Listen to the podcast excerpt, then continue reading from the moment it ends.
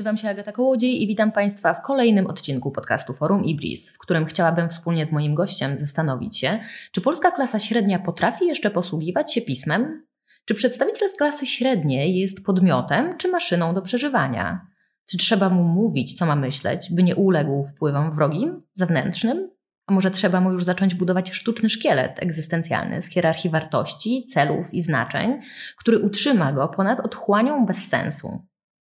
Tak już dziś robi chińskie państwo wobec swoich obywateli, dając punkty karne za spędzanie zbyt dużej ilości czasu przy konsoli do gier, zakupowanie niezdrowego jedzenia czy wyprowadzanie psa bez smyczy. Masz słaby scoring? Władza może obniżyć jakość połączenia internetowego, odmówić sprzedania biletu na pociąg albo odebrać domowe zwierzę. Przypomnę, to nadal tylko odległe Chiny, ale jesteśmy świadkami tak głębokich zmian technologicznych, a w konsekwencji społecznych, że również w naszym kraju podobny system może okazać się potrzebny. Gaming narzucony przez państwo może okazać się potrzebny.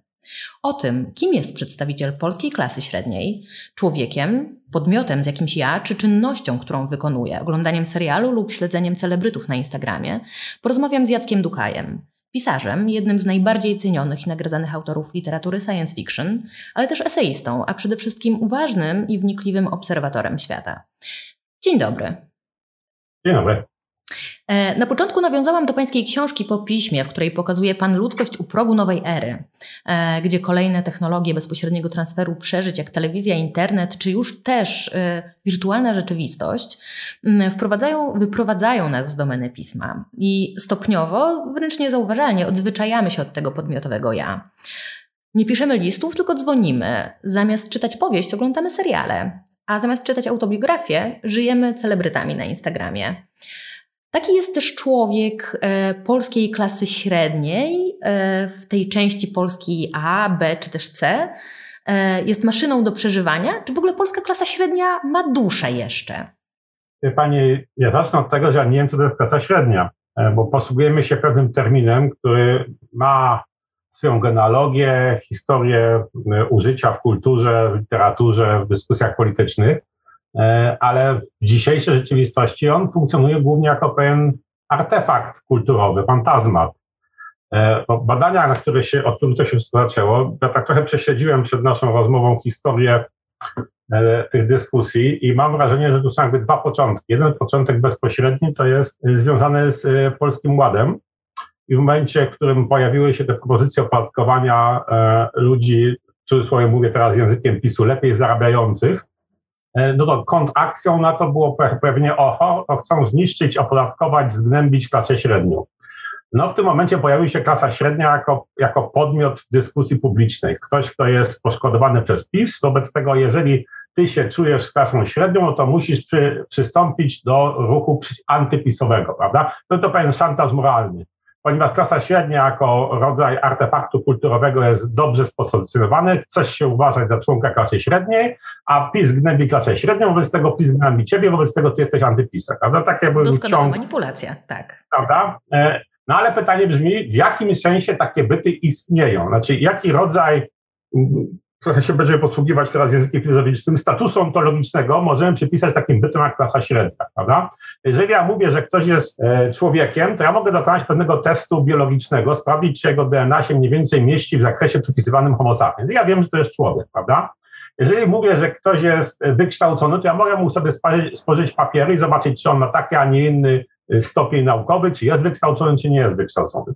Jeżeli mówię, że ktoś jest kobietą albo mężczyzną, to się zaczynają już pewne ideologiczne rozgrywki, ale na poziomie DNA też to mogę sprawdzić i na poziomie identyfikacji kulturowej też to mogę sprawdzić w miarę intersubiektywnie, bo nie obiektywnie, mianowicie w jakiej sieci y, tożsamości genderowych on się zazwyczaj objawia publicznie, w sytuacjach publicznych na Instagramie, w social media i innych i tak dalej. Więc to jest do sprawdzenia. Ale w jaki sposób można sprawdzić istnienie takiego bytu jak klasa średnia?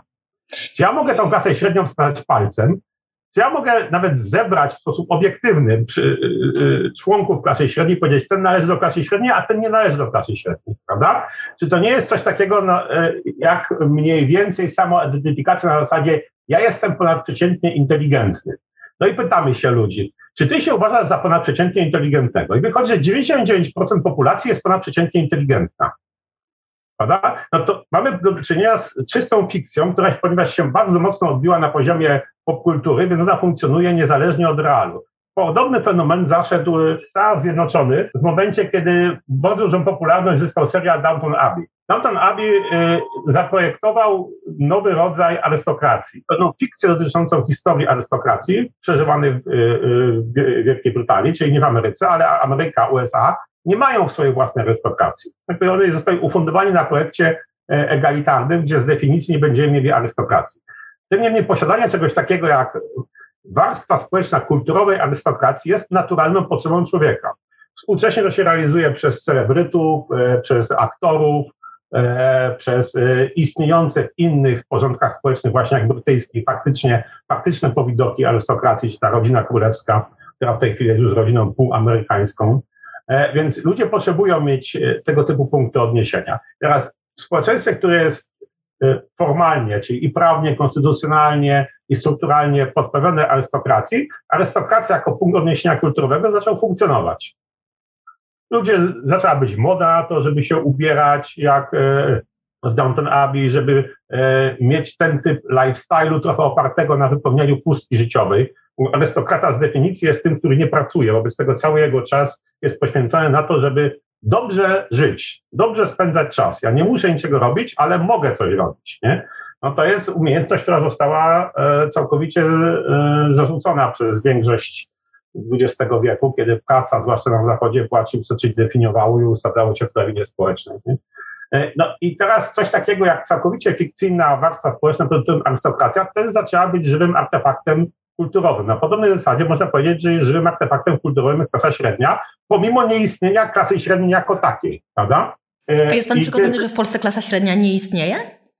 Wydaje mi, no to jest pytanie, co my mamy na myśli, kiedy mówimy w tym sensie o klasie średniej, to za chwilę możemy o tym podyskutować. Ja na razie mówię wyłącznie na poziomie fenomenologicznym, czyli pytasz się ludzi, czy ty przynależysz do klasy średniej. I niezależnie od tego, czy ta klasa średnia istnieje lub nie istnieje w podstawowej warstwie ontologicznej, na takie pytanie można powiedzieć tak albo nie. Jeżeli zbierzesz wystarczającą ilość odpowiedzi, tak to się okaże, że w przekonaniu ludzkim, czyli wyobrażeniu, coś takiego istnieje, nawet jeżeli nie ma żadnej podstawy. Tak samo jak możesz powiedzieć, że część ludzi się uważa za arystokratów. W Polsce był oczywiście szał na przynależność do rozmaitych rodów szlacheckich, posiadanie her, herbowych przodków, e, kontrefektów, dziadka z szablą i tak dalej, pomimo faktu, że oni faktycznie nie mieli takich przodków i nie było szlachty jako warstwy. Nie? Ale fenomen kulturowy istniał i można było powiedzieć, że część społeczeństwa polskiego autoidentyfikowała się jako potomkowie szlachty, prawda?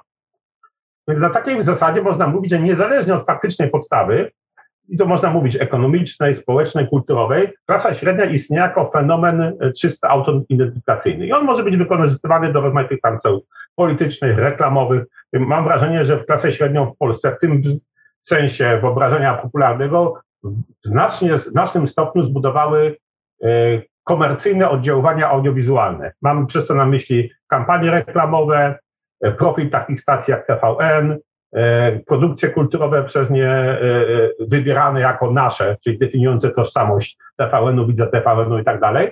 I one zbudowały coś, co jest wyobrażeniem polskiej klasy średniej, klasy średniej.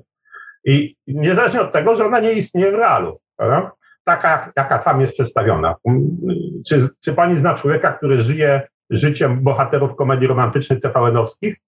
No, to nie, to, prawda, to jest artefakt czysto, czystej fikcji kulturowej. Ale, ale takich, on, bardzo usilnie próbują. Dokładnie. Na tym polega siła e, kreacji tego typu fenomenów e, wyobrażenia życia, wyobrażenia lifestyle'u. No to, to moim zdaniem to jest najlepsza kategoria. To jest lifestyle, który może nie istnieć w realu, ale do którego aspirujemy, w którym sami siebie wyobrażamy. Co więcej, nawet jeżeli sami siebie nie wyobrażamy i nie, nie aspirujemy, to chcemy, żeby inni o nas myśleli, że my do tego aspirujemy i że już prawie tam jest, jedną nogą jesteśmy. Nie?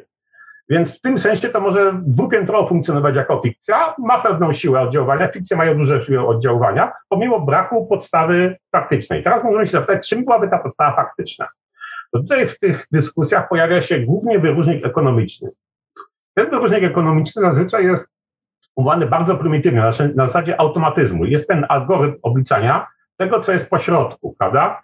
Że nie, jest, nie przynależymy do tych, którzy mają najwyższe zarobki albo najwyższą, e, najwyższe posiadane bogactwo, co są dwie różne rzeczy, bo można niczego nie zarabiać, a być bardzo bogaty. To, są, to jest ta dyskusja Piketty'ego i, i, i jego pobratymców. E, I, i możemy przynależeć do tej klasy niższej, czysto dochodowej, bo tu już tam nie ma wielkiej różnicy pomiędzy bogactwem a dochodem, i być zdefiniowanym tylko na zasadzie tego, co pokazuje w picie. Ale z tego nie wynika jeszcze przynależność do klasy niższej per se, czy też klasy średniej jako takiej. Bo mogę powiedzieć, że w każdym układzie ekonomicznym, w każdym układzie dystrybucji przychodów czy też bogactwa istnieje coś, co jest pośrodku. Na przykład w Korei Północnej, tak sobie zestratyfikujemy bogactwo czy też przychody, też będziemy mieli tych, co są pośrodku, prawda? Czy w Korei Północnej istnieje klasa średnia? Obawiam się, Możemy sobie Prawda? Możemy zadać dokładnie to samo pytanie do e, dawnych, historycznych struktur społecznych. Powiedzmy w starożytnym Egipcie, czy też cofając się jeszcze dalej w Mezopotamii, też mieliśmy pewną stratyfikację społeczną. Nie? I też byli ci, którzy tam zarabiali odpowiednik iluś tam e, kubków e, zboża e, na, na miesiąc i tych, którzy zarabiali mniej i najmniej. Czy to znaczy, że ci, którzy tam po środku byli w tej hierarchii kubków zboża, to była klasa, klasa średnia?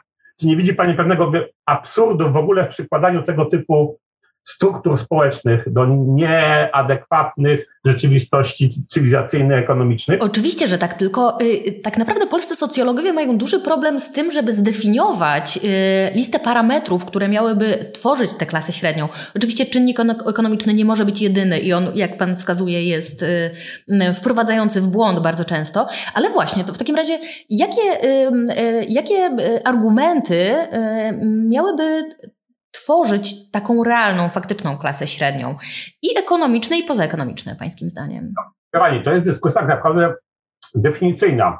Czyli my sobie nakładamy pewną siatkę pojęć, zgadzamy się między sobą w ramach tej dyskusji, że ta siatka pojęć jest użyteczna, albo w zasadzie kompromisu Wszystkie inne siatki pojęć są bardziej kontrowersyjne, wobec tego posługujemy się tą i w ramach tej siatki pojęć rozmawiamy o klasie średniej. Ale to nic nam nie, nie, nie mówi o tym, jaka faktycznie klasa średnia istnieje lub nie, lub nie istnieje. To jest wyłącznie pewna konceptualizacja rzeczywistości.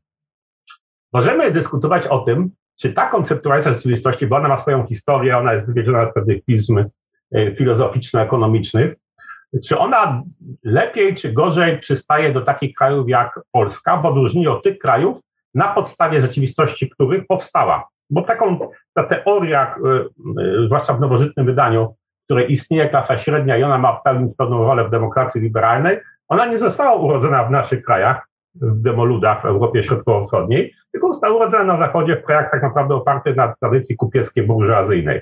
A jeśli się cofnąć w ogóle do źródeł, to oczywiście tutaj źródłowymi pismami są pisma Arystotelesa i rola e, klasy średniej w, w stabilizacji demokracji. I ja bym się do tego przychylał jako do pojęcia źródłowego. Czyli zobaczyłbym, w jakim, w którym miejscu, w jakim kontekście narodziła się sama idea czegoś, co jeszcze wtedy nie było nazywane klasą średnią jako taką, ale która strukturalnie odpowiadała, odpowiadała tej roli.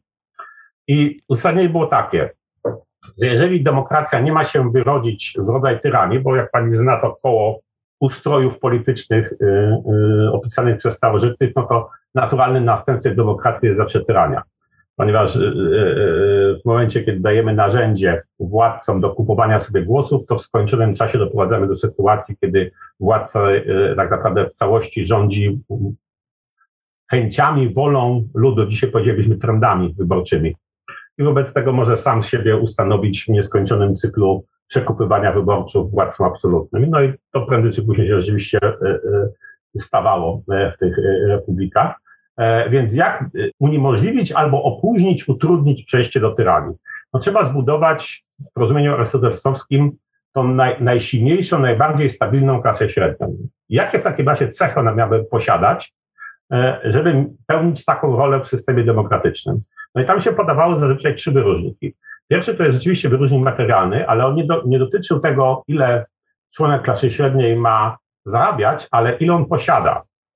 I to się zazwyczaj chodziło o posiadanie e, majątku ziemskiego, z którego on czerpie e, całość dochodów, w sensie, że jest samowystarczalny. Ponieważ posiada taki kawałek ziemi, więc on się z niego wyżywi, on i jego rodzina, jest w tym sensie niezależny od wpływów zewnętrznych, czyli on nie musi chodzić po prośbie do państwa, do Cezara, e, na, e, do możnowładców e, przekupujących biedaków za jej głosy. I w tym sensie on jest stabilizatorem demokracji. Bo w momencie, kiedy on oddaje swój głos, to jest faktycznie jego głos. On nie jest pod żadną presją zewnętrzną, że jeżeli nie, daję, nie sprzedam swojego głosu temu czy tamtemu, to nie będę miał za co żyć, albo mój status się obniży. I tutaj gwarantem było to, że posiada dany minimalną wielkość tego ma majątku ziemskiego zazwyczaj. Potem to się przełożyło na posiadanie domu, i to już mówimy o, o demokracji y, y, brytyjskiej, e, kiedy, kiedy definic, definicyjnie to był, zdaje się, dwupiętrowy dom, z tego co pamiętam, e, a potem posiadanie oszczędności wystarczających na przeżycie bez konieczności zadłużania się albo podejmowania pracy, podejmowania pracy przez dwa lata. Więc jeżeli współcześnie masz oszczędności w banku takie, że masz tam 24 średnich twoich pensji, to znaczy, że ty mentalnie jesteś na tyle stabilny, bezpieczny, że nie podejmujesz decyzji politycznych na zasadzie reakcji przestraszonego zwierzęcia. I wtedy, wtedy ta wypadkowa tego typu decyzji politycznej podejmowanych przez wystarczająco dużą klasę średnią pozwala racjonalnie sterować państwem. To jest jakby tak w skrócie mechanizm opisujący rolę e, e, e, tej, tej najbardziej starożytnej wersji klasy średniej, oczywiście nie tak nazywanej. Ale do tego dochodzą inne wymogi już strukturalne, nie, nie majątkowe. Odczuć z tego, że ty jakimś cudem posiadłeś majątek, kiedy mentalnie ty nadal nie jesteś członkiem klasy średniej, znaczy ty, twoje myślenie, twoje odruchy, wybory polityczne przynależą do e, tej warstwy kulturowej, która została stworzona, wychowana w odruchu zależności, w odruchu feudalnym, w odruchu, w odruchu bycia niewolnikiem, czy też chłopem pańszczyźnianym, E, pracownikiem folwarku. Czyli ty musisz, pomimo tego, że masz majątek, musisz jeszcze do tego mieć pewną formację mentalną. Teraz pytanie brzmi, czy ta formacja mentalna jest do nabycia w pierwszym pokoleniu, czy ty musisz się urodzić w tej klasie, żeby być w naturalny sposób, w ten sposób uwarunkowany, niezależny. No to jest pytanie, na które w różnych kulturach różne odpowiedzi są dawane.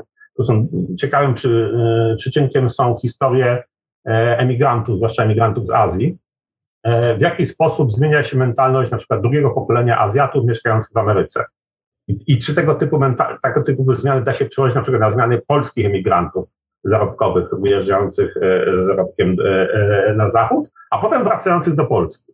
No to zdaje się, że już były prowadzone tego typu badania socjologiczne. Powiedzmy, jak ktoś wyjechał do Wielkiej Brytanii, pracował tam przez 10 lat, e, mieszkał tam i przez pewien czas czuł się nawet Brytyjczykiem, bo planował pozostanie. Więc jakby już był na ta, takiej ścieżce adaptacyjnej, a potem z jakiegoś powodu powrócił do Polski. To czy on y, przynosi z sobą nawyki członka społeczeństwa Wielkiej Brytanii, czy z powrotem jest w pełnym tego sensie znaczenia członkiem społeczeństwa polskiego? To, to było ciekawe pytanie. E, anyway, dochodzą do tego, jak mówię, warunki mentalnościowe członka klasy średniej, ale potem i to jest kwestia ostatnich kilkudziesięciu lat, dochodzi kwestia wykształcenia. Ponieważ ja niezależnie od tego... Ja jeszcze zatrzymam się przy tej mentalności, no bo właściwie kto miałby stwierdzać, że ta mentalność jest odpowiadająca statusowi klasy średniej? Czy to nie jest tak, że, że to zależy od tego, czy oceniający y, to mm, należy do jednego albo do drugiego plemienia? Nie ma oceniaczy. To, co ja mówię, to próbuję wyciągnąć z najbardziej pierwotnego najbardziej pierwotnej definicji klasy średniej te warunki brzegowe, które uzasadniały jej rację jej bytu w tej strukturze społecznej, którą ona opisywała, czyli demokracji z rdzenia greckiego. W tej strukturze taki rodzaj klasy średniej miał sens i wtedy może, moglibyśmy mówić o jakiejś jej funkcjonalności, funkcjonalnej racjonalności. Że, żeby ta struktura cała społeczno-polityczna się utrzymywała, obroniła w konkurencji z innymi, to witalną jej częścią musi być taki rodzaj stabilizatora w elektoracie, prawda? I teraz sobie zadajemy pytanie, jaki rodzaj warunków musi spełni muszą spełniać członkowie tego stabilizatora? I to, I to, co ja opowiadam, to są odpowiedzi, to są warunki y, y, dla tego typu y, pracy średniej. Nie ma nikogo, kto ci daje certyfikat przynależności. Możemy wnioskować pośrednio o tym, że dane społeczeństwo posiada lub nie posiada taką klasę średnią, jeżeli dobrze sobie radzi na arenie politycznej w konkurencji z innymi społecznościami.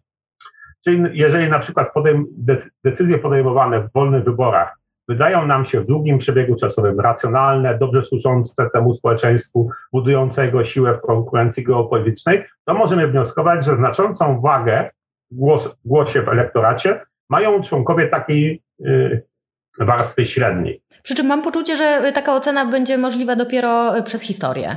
Na bieżąco nie jesteśmy w stanie tego ocenić. Oczywiście. No dobrze, więc przejdźmy, przejdźmy do tego trzeciego parametru edukacja. Edukacja. I to wynika z tego, że świat, mówię teraz skrótami, uproszczeniami, świat się skomplikował do tego stopnia, że nawet jeżeli posiadasz majątek i nawet jeżeli mentalnie przynależysz do tego kodu kulturowego, że myślisz w sposób samodzielny, nie patrzysz na to, kto, in, kto, kto ci co zaoferuje za twój głos, nie jesteś uzależniony od zewnętrznych e, pomocy e, e, finansowych, to żeby w ogóle podejmować dobre, racjonalne wybory, także polityczne, musisz mieć minimum orientacji w tej rzeczywistości. I to minimum orientacji wynika z wykształcenia. Bo możesz spełniać dwa pierwsze warunki, ale pozbawiony orientacji twój głos będzie miał tak naprawdę wartość kostką. To nie będzie się orientował w sytuacji, y, w której podejmujesz decyzję tak albo nie. E, no i teraz pytanie brzmi, jak, do jakiego stopnia wykształcenie jest skorelowane z tymi dwoma pierwszymi cechami? I to jest, to jest poważne pytanie dotyczące całej cywilizacji Zachodu. Na e, po które, pierwsze. Na które chyba e, nie ma jednoznacznej odpowiedzi, mimo y, wielokrotnie przeprowadzanych badań. To jest długa dyskusja, która zaczyna się od tego, że na Zachodzie w tej chwili załamuje się e, etos merytokracji.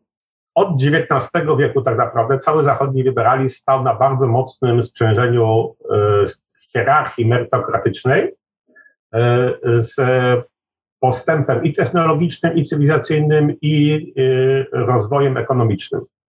Czyli w skrócie, dzięki temu, że zbudowaliśmy swoje społeczeństwo na zasadach merytokratycznych, to społeczeństwo jest stabilne, dobrze się rozwija, budujemy mocną gospodarkę i mamy postęp technologiczny. I postęp technologiczny, który także napędza gospodarkę. W tej chwili y, z różnych powodów możemy wejść w dyskusję, jakie to są powody. Ten etos upada. I to upada w bardzo radykalny sposób, do tego stopnia, że część e, szkół, koledżów e, E, w Ameryce wprost rezygnuje z kryterium merytokratycznego przy przyjmowaniu nowych uczniów, nowych studentów. Zastępując je kryterium albo selekcji według przynależności do jakichś grup, albo losowania. I krytyka merytokracji nie jest pozbawiona sensu. Dlaczego? Znaczy, podstawowym zarzutem jest to, że cechy, które sprawiają, że ty zwyciężasz w konkurencji merytokratycznej, nie zależą od ciebie. Jakie to cechy? W tym momencie to w głównym stopniu to jest y, inteligencja, cechy charakteru i wykształcenie. Wszystkie one pochodzą z zewnątrz ciebie. E, w przypadku inteligencji to, to jest mniej więcej pół na pół, bo są rozmaite badania, które różnie to układają, ale w metaanalizie to jest pół na pół e, geny i wychowanie. W przypadku wykształcenia to jest prawie w całości, to zależy od tego, w jakiej rodzinie się urodziłeś i jak, cię, y, jak bardzo ułożyli na twoje wychowanie rodzice. I cechy charakteru, no to tu znowu jest prawie pół na pół, ale jednak z, przewagą, z przewagą e, wychowania i okoliczności społecznych, do jakiego trybu życia zostałeś wytrenowany od małego. I tutaj przykładami najbardziej charakterowymi są dzieci tej nowej arystokracji technologicznej, czyli tych wszystkich Zuckerbergów, Gatesów. W jaki sposób oni są przygotowani do przejęcia e, przywództwa w hierarchii merytokratycznej. Oni wcale nie muszą dziedziczyć tych wielkich majątków, e, dziesiątków miliardów po swoich rodzicach. Wystarczy tylko to, że zostaną od małego wychowani do tego, żeby dzięki swoim własnym przymiotom w następnym obrocie koła generacji technologii zajęli tą samą pozycję, co ich rodzice. Bo od małego są trenowani i pod względem charakterologicznym i posyłani do wszystkich najlepszych żłobków, przedszkoli, szkół, koledżów, uniwersytetów, także na końcu wychodzą jako autentyczni zwycięzcy nowego wyścigu merytokratycznego. To nie jest tak, że dzięki wejściom, e, nepotyzmowi, powiązaniom rodziców zyskują to miejsce. Nie, oni autentycznie są najlepsi w tym, rynku, w tym wyścigu merytokratycznym. Dzięki temu, że mieli i rodzice im, im przekazali geny i to wytrenowanie, wykształcenie. No i teraz, jeżeli tak widzimy, że tak się faktycznie dzieje, to jest ten opis przynajmniej części tych powodów, które, które, których skutkiem jest koncentracja bogactwa, która jest brutalnie opisywana jako wzrost nierówności, to nie do końca o to chodzi, e, no to jak możemy temu zaradzić? No i, i te najbardziej prymitywne odruchy to jest właśnie niszczenie struktury merytokratycznej jako takiej i zastępowanie jej albo jakimś rodzajem wyznacznika proporcjonalnego w zależności od tego, gdzie się urodziłeś, do jakiej kultury przynależysz, jaką płeć masz, jakim językiem mówisz, albo losowanie. To nie są najlepsze rozwiązania, ale istnieje pewien rodzaj racjonalności w tej krytyce e, merytokracji. Ja w, y, w, jakimś, y, z którymś z Pani z, wywiadów z Panem y, przeczytałam, że, że nie ma alternatywy dla systemu opartego na, na, na merytokracji, ale też ostatecznie nie jest do pogodzenia z demokracją. Jeśli teraz mówi Pan o tym, że, że ta merytokracja upada powoli, to znaczy, że... Jej etos upada. Jej etos upada. I co to znaczy dla demokracji? No, bo widzi Pani, na Zachodzie uznawaliśmy, że merytokracja jest bardzo dobrze skorelowana z wartościami demokratycznymi. Czyli, że w ramach liberalnej demokracji nie ma lepszego systemu dla awansu społecznego, dla mobilności, dlatego właśnie, żeby móc każdemu zapewnić prawo do marzenia o szczęściu, o bogactwie, o, o wywyższeniu się społecznym, ekonomicznym, czyli ten y, Pursuit of Happiness, który jest zapisany w Konstytucji amerykańskiej.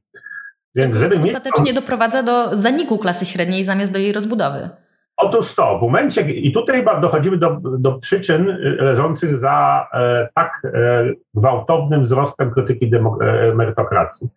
Przyczyny są dwie. Jedna jest strukturalna i moim zdaniem ona jest nie do przewalczenia i to jest postęp technologiczny, który spowodował, że mówiąc w skrócie, bardzo dużo zawodów, biznesów, branż E, przestawiło się na tryb e, niematerialny, w którym się bardzo dobrze skaluje e, Twoje umiejętności, wiedzę, zdolności, niezależnie od tego, ile Cię jest, możesz być jeden na cały świat, niezależnie od tego, w którym miejscu pracujesz i, i niezależnie od tego, do której, pod który system podatkowy podpadasz.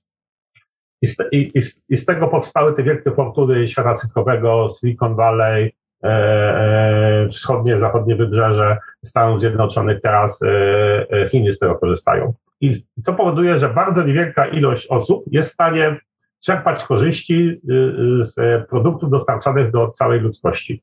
Czyli nie musisz mieć swojego własnego Microsoftu i swojego, swojej własnej Silicon Valley w każdym kraju, tylko wystarcza ci jeden na cały świat. Stąd ten układ piramidy, który był naturalny dla Y, społeczeństw, teraz tak naprawdę jest układ, układem bardzo y, ostrej, wysokiej piramidy dla całego globu, a nie dla poszczególnych społeczeństw. Czyli mogą istnieć kraje społeczeństwa, w którym w ogóle nie masz nikogo przynależącego do szczytu piramidy. Bo szczyt piramidy w całości się znajduje na przykład w Chinach albo w Ameryce. I, w, I nagle bardzo duża ilość osób zorientowała się, że nie ma żadnej możliwości, żeby dostać się na ten szczyt.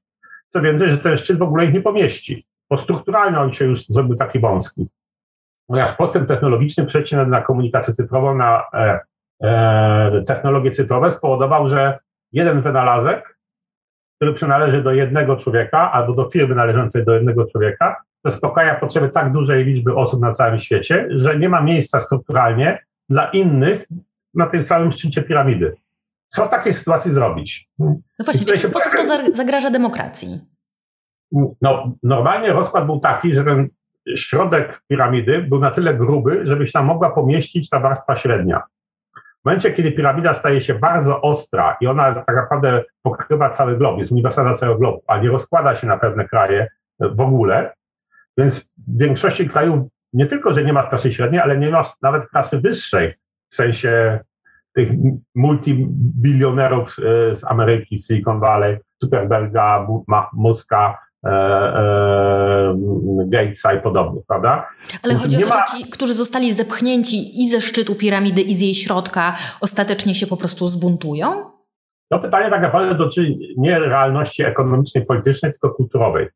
Bo y, do buntu nie trzeba tego, żeby nastąpiły rzeczywiście tego typu zmiany w dystrybucji władzy, przychodów, tylko żeby takie było wyobrażenie społeczne o tym, jak funkcjonuje nasz świat prawda? Mhm. Więc przez długi czas możemy y, działać w sytuacji, kiedy demokracja tak naprawdę nie istnieje, w sensie ideałów greckich polis, że kierunek polityczny naszego, naszej społeczności uciera się w równej dyskusji, wymianie poglądów i rozkładzie głosów wszystkich członków tej społeczności.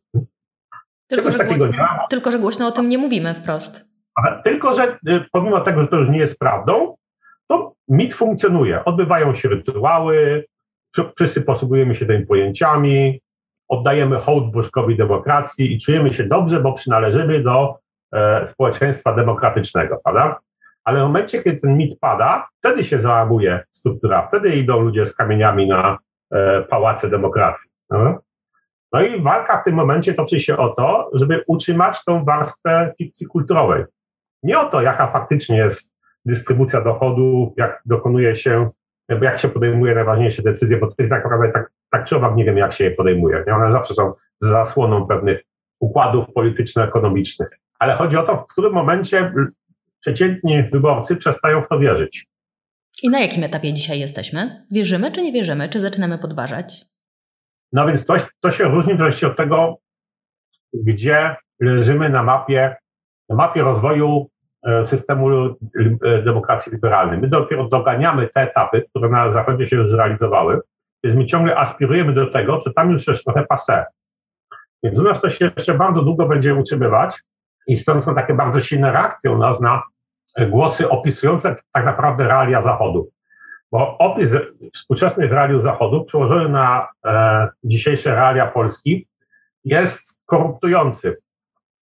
Znaczy, dla nas nie jest dobrze, żeby wiedzieć tak naprawdę, jak działa demokracja liberalna na Zachodzie, bo, bo my jeszcze powinniśmy bardzo mocno pracować w tym micie, w tej fikcji, że to jest nasz święty graal, że powinniśmy budować tą strukturę, że powinniśmy wierzyć, że to funkcjonuje i będzie funkcjonowało po, po wieczne czasy bardzo dobrze. I dopiero za jakiś czas, kiedy zbudujemy te instytucje, zbudujemy naszą mentalność, zbudujemy to drugie, trzecie pokolenie, które się wychowało w tej wierze, że demokracja liberalna jest najlepszym, jedynym możliwym systemem, e, czyli jakby trzeba za, zakazać nam czytania nie tylko Fukuyamy, ale krytyków Fukuyamy, prawda? To dopiero wtedy moglibyśmy e, przystąpić racjonalnie, sensem tak i z dobrym rezultatem dla Polski jako gracza geopolitycznego do dyskusji nad tym, to co po demokracji liberalnej. Ale jeżeli człowiek śledzi to, co się dzieje na Zachodzie i chce być jakby na froncie tych zmian, a co więcej wyprzedzać je, czyli, czyli uczestniczyć w tych dyskusjach, które teraz intelektualiści Ameryki i, podobny, i podobnych krajów zadają sobie te pytania, to jak możemy zaradzić na, na, na sytuację, w której widzimy, że merytokracja się już nie spina z demokracją liberalną? Prawda?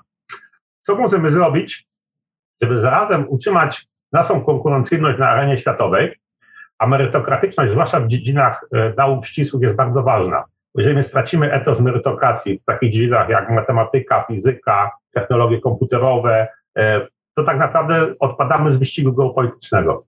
Chiny bardzo dobrze o tym wiedzą. Chiny bardzo mocno inwestują w e, te dziedziny wiedzy, w te branże i w Chinach się nigdy nie załamał etos merytokratyczny. Być może dlatego, że ich etos merytokratyczny nie ma 300 lat, ale ma 2,5 tysiąca lat. Bo ta struktura władzy jest w dużym stopniu e, zbudowana na tych egzaminach cesarskich, które teraz są egzaminami państwowymi i partyjnymi, ale tak naprawdę one się tam zaczęły w okolicach początku naszej ery e, i oferowały współczesnym językiem mówiąc mobilność społeczną dla każdego. Jesteś synem chłopa, ale zdajesz egzamin cesarski i tak naprawdę możesz awansować aż do e, głównego kanclerza dworu chińskiego w Pekinie. Więc cała ta ścieżka jest dla Ciebie otwarta i to do tej, do tej pory to funkcjonuje. To jest chyba jedyny system, który nie podlega korupcji w Chinach. Czyli nawet jeżeli jesteś tam multimiliarderem, to i tak nie jesteś w stanie przepchnąć swojego syna przez e, te egzaminy. Musi przejść dzięki swojej własnej wiedzy, zdolnościom. Więc, te, więc ten kręgosłup merytokratyczny w Chinach jest bardzo silny. I w momencie, kiedy główna konkurencja geopolityczna rozgrywa się pomiędzy Chinami i Stanami, i Chiny nie tylko, że mają ten kręgosłup, ale jeszcze go podbudowują, a w Stanach on więdnie kruszeje i jest tak naprawdę aktywnie niszczony e, e, przez rozmaite grupy wewnątrz Stanów Zjednoczonych, no to Stany Zjednoczone wydają się skazane na porażkę. Więc, więc jest bardzo duże napięcie tam no, wśród y, intelektualistów świadomych tego, co się dzieje. Co zrobić? Jak wyjść z tej pułapki?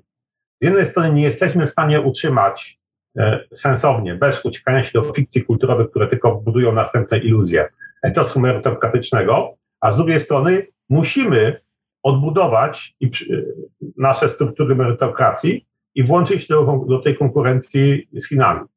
I tutaj kolateral damage to jest demokracja. Bo niestety w momencie, kiedy e, konkurencja na poziomie geopolitycznym odbywa się na takiej zasadzie, że my mamy jeden system, wy macie drugi system i my w ramach naszego systemu ustawiamy, ustawiamy takie warunki, które produkują lepszą gospodarkę, zapewniają lepszy postęp technologiczny, lepiej kształcą społeczeństwo, e, Wobec tego budują naszą silną pozycję na świecie i ten system z grubsza opisany nie jest demokratyczny, jest stricte merytokratyczny, a u was istnieje system demokratyczny i w ramach tego systemu demokratycznego zwycięża ten, kto jest lepszy w prowadzeniu kampanii telewizyjnych, prawda? albo ten, na którego większe pieniądze ułożą takie, a nie inne grupy lobby, lobbystyczne. Także masz takie dwa systemy i ma pole walki między nimi, które jest geopolityką, technologią, to który system zwycięży, prawda? I to jest pułapka. I teraz odpowiedź, odpowiedź na to nie może być taka, to w cholerę z konkurencją, my się trzymamy swoich własnych sztandarów politycznych, umrzemy z demokracją na ustach. No, y, trochę chyba tak y, właśnie myśli ogromna część polskiego społeczeństwa, tak wracając y, w tym Dlatego, szerokim ponieważ obrazie. My jesteśmy, ponieważ my jesteśmy te dwa etapy do tyłu i my dopiero próbujemy dogonić ten powidok pozostawiony już za Ameryką właściwej demokracji liberalnej. Tej, która kiedyś tam istniała w wyobrażeniu dwa pokolenia wstecz. Mhm. Oni są już w momencie, kiedy ten system z różnych przyczyn strukturalnych, o których przed chwilą mówiłem, przestaje być funkcjonalny. Muszą znaleźć dla siebie następny etap na tej ścieżce rozwoju.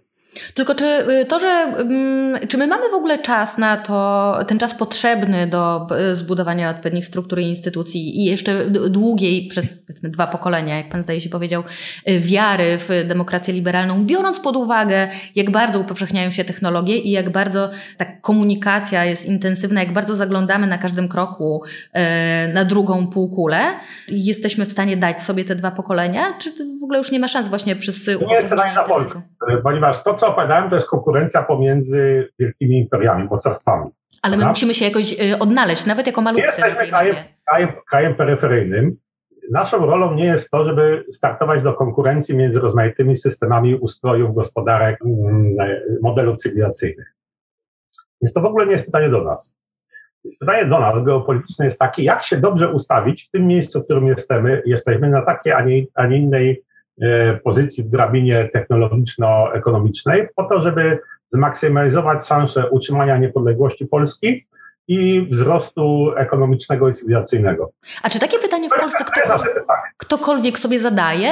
Politycy, socjologowie, filozofowie, nie wiem, społeczeństwo po prostu? Społeczeństwa nigdy, sobie nie, społeczeństwa nigdy sobie nie zadają takich pytań. To w ogóle jest źle postawione pytanie. Nie?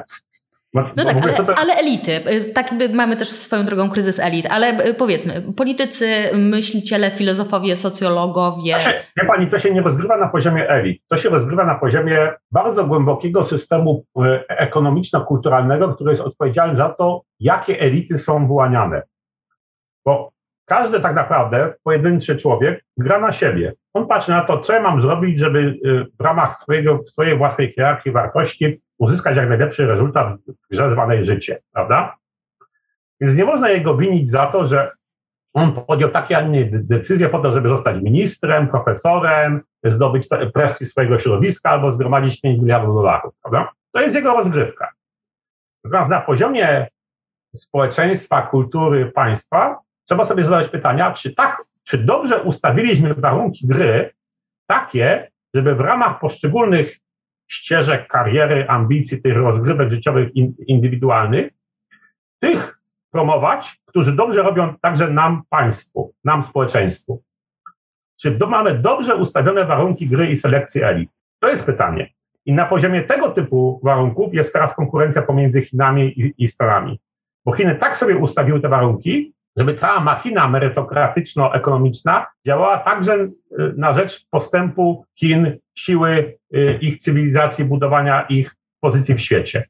Nie można, Ameryka się zorientowała, że ich system ustawiania warunków gry już jest nieadekwatny.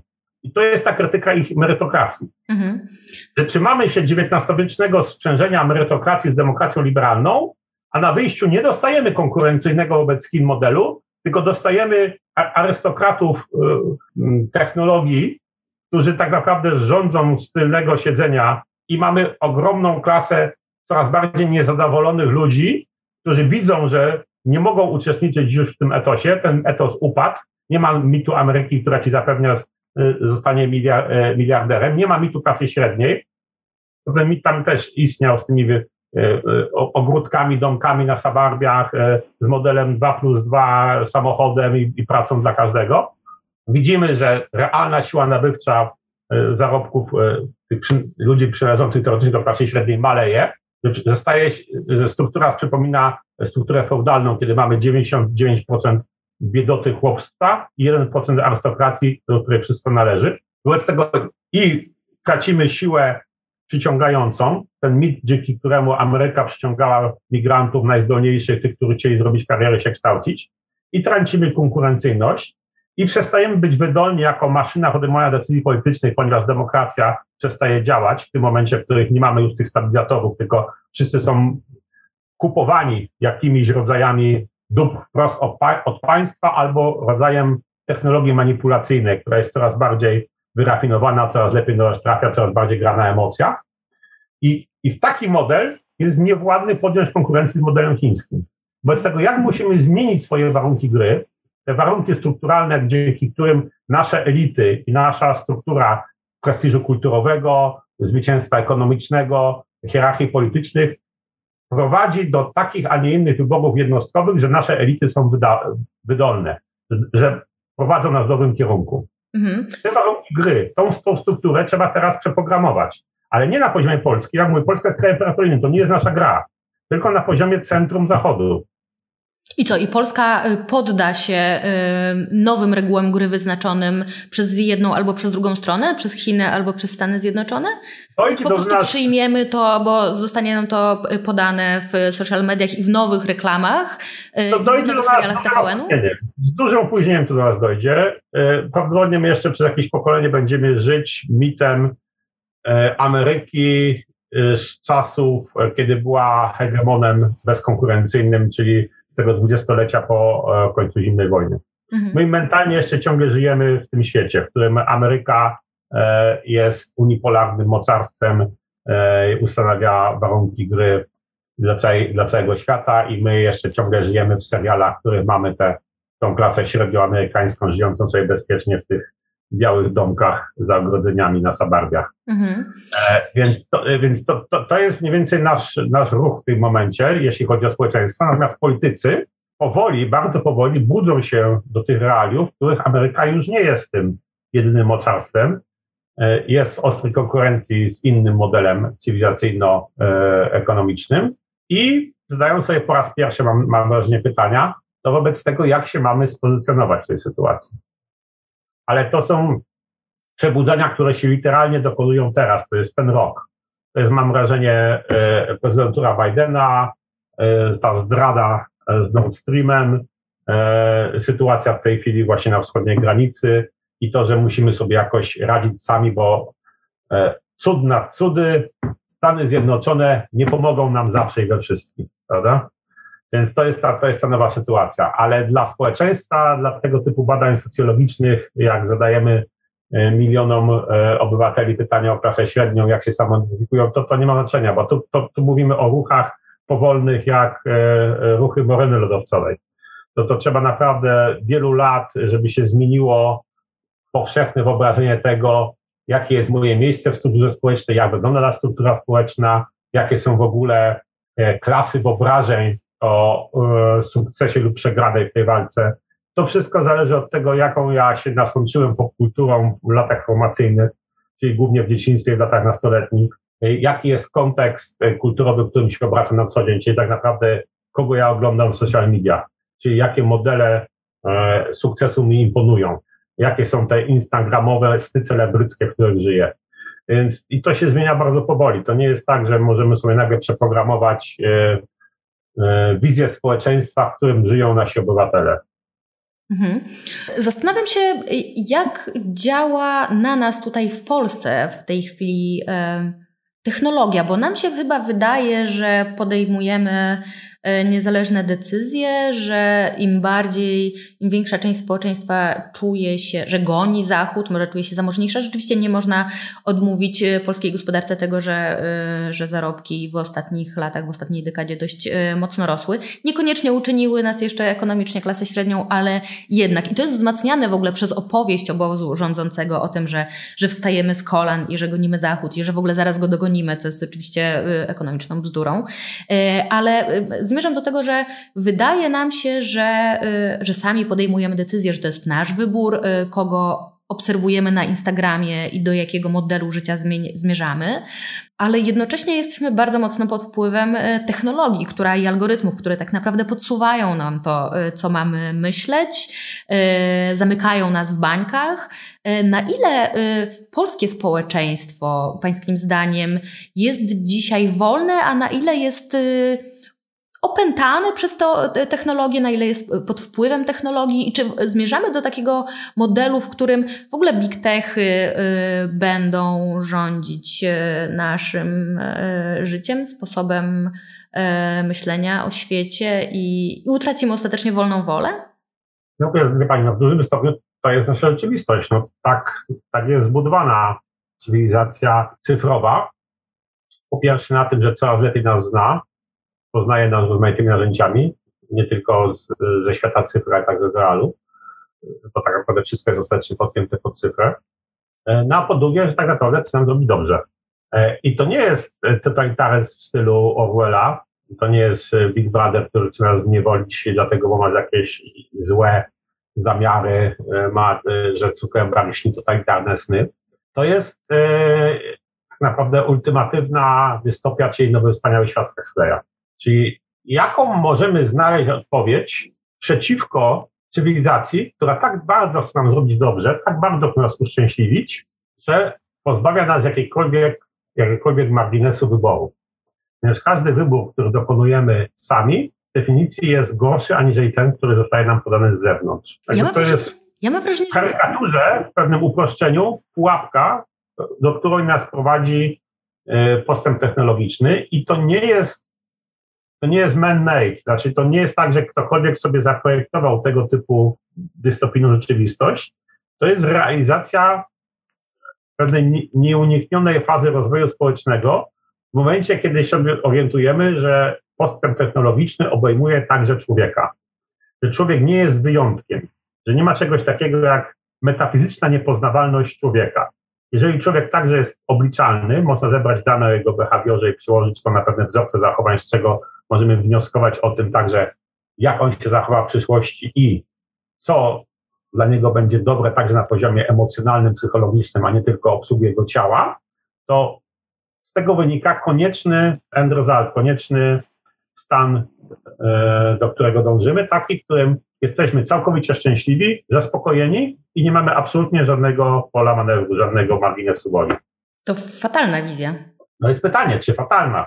Ta dyskusja, która ja prowadzę dookoła tego modelu, dotyczy tego, z jakiego punktu widzenia, z jakiego, z jakiego układu wartości oceniamy tego typu rzeczywistość. I ja coraz częściej mam sytuację, w której kiedy opowiadam to w tym trybie, jak teraz mniej więcej streściłem, bardzo karykaturalnie, prosto, ale tak, żeby można było to zrozumieć e, bez wkładania się we flaki technologiczne, to ludzie z pokoleń nie tylko nastolatków, ale dwudziestoparolatków patrzą na mnie takim zdumieniem, niezrozumieniem, ale właściwie w czym problem? Mhm. No bo skoro mam wszystko, co chcę, jestem szczęśliwy, zaspokajają mnie szybciej niż nawet samotnym pomyśle, to gdzie tu jest kłopot? Nie cenimy już wolności. No ale dla nich to jest właśnie wolność. Czy szczęście równa się wolność? No chyba nie. To, to, to jest właśnie rozumienie. Tu mówimy o tym, w jaki sposób poszczególne pokolenia, bańki lifestyle'owe, poszczególne grupy społeczne wychowane w różnych warunkach technologicznych rozumieją różne wartości. Mhm. I tak naprawdę to są naj, naj, naj, najgłębsze podziały, bo jak schodzimy już do aksjologii, już do najgłębszych aksjomatów, na których stoi nasze rozumienie tego, czym jest człowiek, co jest dobre, co jest złe i tak dalej, to tu już nie ma możliwości translacji. Albo podzielasz ten system wartości, albo nie podzielasz. I stajesz tylko wobec takiego zdumienia obcością. Jak to w ogóle możliwe, że ten człowiek tak myśli? Prawda? I to jest właśnie ten moment. Jeżeli nie jesteś w stanie przetłumaczyć swojego systemu wartości na układ współrzędnych tego drugiego człowieka, no to możemy się tylko wymieniać idiomami i tyle. Mhm. Ja z zaskoczeniem w jakimś wywiadzie sprzed kilku lat w kulturze liberalnej, e, w wywiadzie dotyczącym pracy i przyszłości pracy, przeczytałam, że jest Pan właściwie zwolennikiem chińskiego social credit system, że, że taki system oceny inwigilacji, e, właściwie starsze pokolenie pewnie mówi o inwigilacji, młodsze pewnie e, częściej, mniej inwazyjnie to postrzega, ale to jest system, który monitoruje siecią, bardzo rozległą, rozbudowaną siecią kamer, każde zachowanie Chińczyka na ulicy, monitoruje jego zakupy, monitoruje, czy wyprowadza psa, jak wspomniałam na początku, na smyczy, czy nie, i nadaje punkty. Te punkty mają o tyle znaczenie, one mogą być dobre lub złe, tak to nazwijmy. Na tej podstawie powstaje scoring, który który pozwala państwu w określony sposób y, y, traktować obywatela. Właśnie by sprzedać albo nie sprzedać mu bilet na pociąg. Jak był niegrzecznym obywatelem, to można mu nie sprzedać biletu na pociąg. I ja zrozumiałam z tego wywiadu w krytyce politycznej, że pan ostatecznie jest zwolennikiem tego rodzaju systemu, że to, co wiedzą o nas dzisiaj big techy, w ten sposób powinny wykorzystywać państwa do tego, żeby tworzyć nam właściwie gaming, który jest motywujący, bo za ileś lat praca, której zabraknie poprzez automatyzację automatyzację, cyfryzację, stanie się dobrem luksusowym, y, ale dobrem też takim y, zajmującym nam bardzo niewiele czasu. Coś trzeba będzie ze sobą zrobić. Człowiek, który y, dzisiaj jeszcze ciągle definiuje się jako, jako pracownik, on definiuje się w świecie właśnie przede wszystkim przez to, co robi od 9 do 17 albo od 6 do 15, może zgłupieć. I być może właśnie państwo powinno tego rodzaju narzędzia, które dzisiaj e, wykorzystują big techy, używać samo przejąć i używać w ramach tego rodzaju kontroli społecznej albo gamingu, nazwijmy to łagodniej. Przestraszyła mnie w pierwszym momencie ta wizja, że to, co robią Chiny, może zostać zaadoptowane też e, w reszcie świata, demokratycznego świata, e, tak go jeszcze dzisiaj nazwijmy, bo wierzymy w tę w tę bajkę. Czy my w ten sposób rzeczywiście będziemy potrzebowali, e, jako ludzkość e, dzisiaj demokratyczna, takiego sterowania przez podmiot, który wie o nas wszystko i jest mądrzejszy od nas i wie, jak e, sprawić, że będziemy szczęśliwi? Lekko pani nadinterpretuje moją wypowiedź, bo to nie jest tak, że jestem entuzjastą tego, tylko zauważyłem pewną dotąd niezauważoną cechę tego systemu chińskiego social credit system które normalnie był opisywany wyłącznie jako rodzaj totalitarnej manipulacji pod e, e, pomysły państwa, jak zarządzać, w jakim kierunku rozwijać społeczeństwo, jakie nadawać nowe cele Chińczykom, ku jakim nowym wzorcom kulturowym mają zmierzać i jak sobie to ustawimy w tym systemie, to taka punktacja będzie nam formowała nowego Chińczyka w odpowiednim kierunku. I taka była dodatkowa, dotychczasowa interpretacja. Natomiast odkryłem tam w tym dodatkową warstwę, e, coś, co tej chwili jeszcze nie jest widoczny, ponieważ nie jest, Chiny zwłaszcza nie są jeszcze w tym momencie, w którym niedobór pracy i e, postęp technologiczny odbierający pracę ludziom e, do tego miejsca, ale wkrótce się tam znajdzie, zwłaszcza Zachód. I wtedy pytanie będzie brzmiało, w jaki sposób utrzymać pokój społeczny oparty na samopoczuciu jednostek takim, że moje życie ma sens, że ja do czegoś zmierzam, że wstaję rano, żeby zrobić coś i to coś, co robię, ma wartość to jakby najbardziej ogólnym opisie warunek konieczny do tego, żebyśmy nie zapadli się w rodzaj powszechnego nihilizmu i uwiądu, uwiądu społecznego. I ta sytuacja na Zachodzie już następuje, bo to, co w tej chwili mamy w czasie rozmaitego rodzaju dotacji przez państwo e, do biznesów i czeków wysyłanych do poszczególnych obywateli w czasach wymuszonego bezrobocia covidowego oraz radykalnego wzrostu znaczenia big które cyfrowo nas obsługują, to jest właśnie sytuacja, co zrobić z ludźmi, dla których nie ma miejsca w naszym systemie pracy, których, których istnienie w takiej, takiej strukturze społecznej, cywilizacyjnej tak naprawdę już nie ma sensu, a oni są naszymi obywatelami, musimy się nimi zaopiekować, musimy znaleźć nie tylko dla nich miejsce do życia, do spania, dostarczać im jedzenia, ale dostarczać im także zajęcia i wartości. Ta produkcja wartości jest najtrudniejsza. Obsługiwać człowieka na poziomie psa e, czy krowy to jest prosto, ale obsłużyć go na poziomie e, bytu duchowego z całym skomplikowaniem jego ambicji, wyobrażeń, e, wiary, relacji międzyludzkich, tego, co on sobie śni, co podświadomość mu potrzebuje, on sam nawet nie jest świadom tego. To jest bardzo skomplikowane zdanie. I tak naprawdę social credit system na, na skalę cywilizacyjną jest pierwszym podejściem, który próbuje ogarnąć tę potrzebę w taki sam sposób, w jaki do tej pory ograbiały ją tylko na bardzo małą skalę i dla bardzo małych wycinków e, społeczeństwa e, korporacje gamingowe.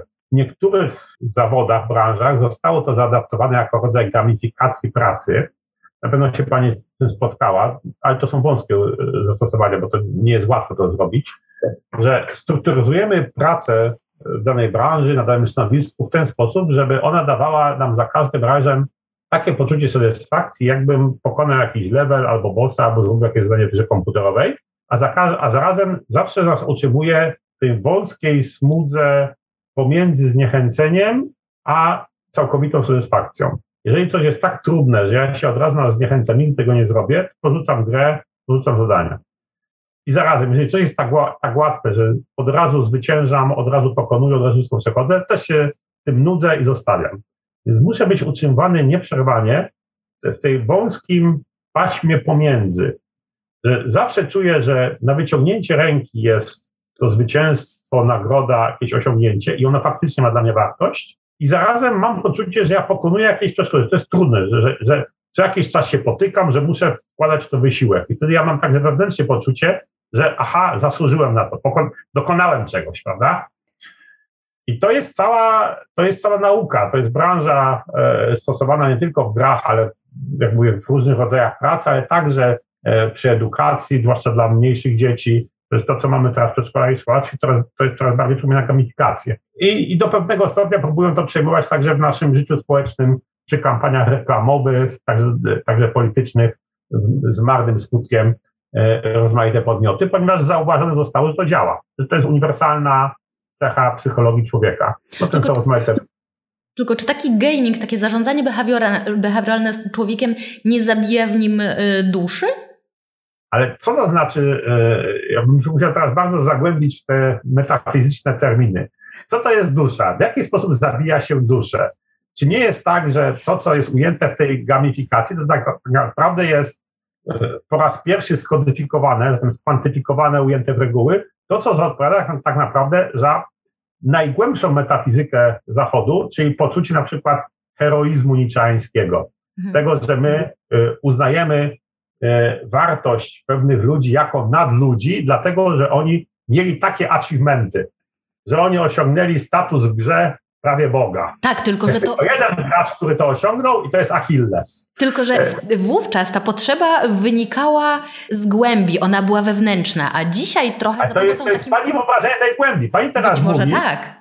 E, e, zrażona e, brudną, inżynieryjną estetyką opowieści o człowieku, która opiera się na gamifikacji, na algorytmach, na liczbach. Tak, Ale ja się trochę boję. to samo, kiedy dokładnie to samo opowiem pani mitami greckimi, poezją, słownikiem Freuda i Junga, to pani to zaakceptuje, prawda? Ale tak. to jest dokładnie, mowa dokładnie o tym samym. Jedna różnica jest taka, że myśmy na tyle dobrze już poznali człowieka, że nie musimy się posługiwać peryfrazami, poezją, e, mitami, tylko możemy go sprawdzić do zery i jedynego algorytmu. To takie bardzo mało romantyczne jest po prostu. Takie ja wiem, ja wiem. E, I tutaj postawmy kropkę. Bardzo serdecznie Panu dziękuję za, to, za tę rozmowę e, i za tak bardzo szeroki obraz tych wszystkich zmian, które dzieją się nie tylko w polskim społeczeństwie, przede wszystkim w światowym społeczeństwie. Dziękuję.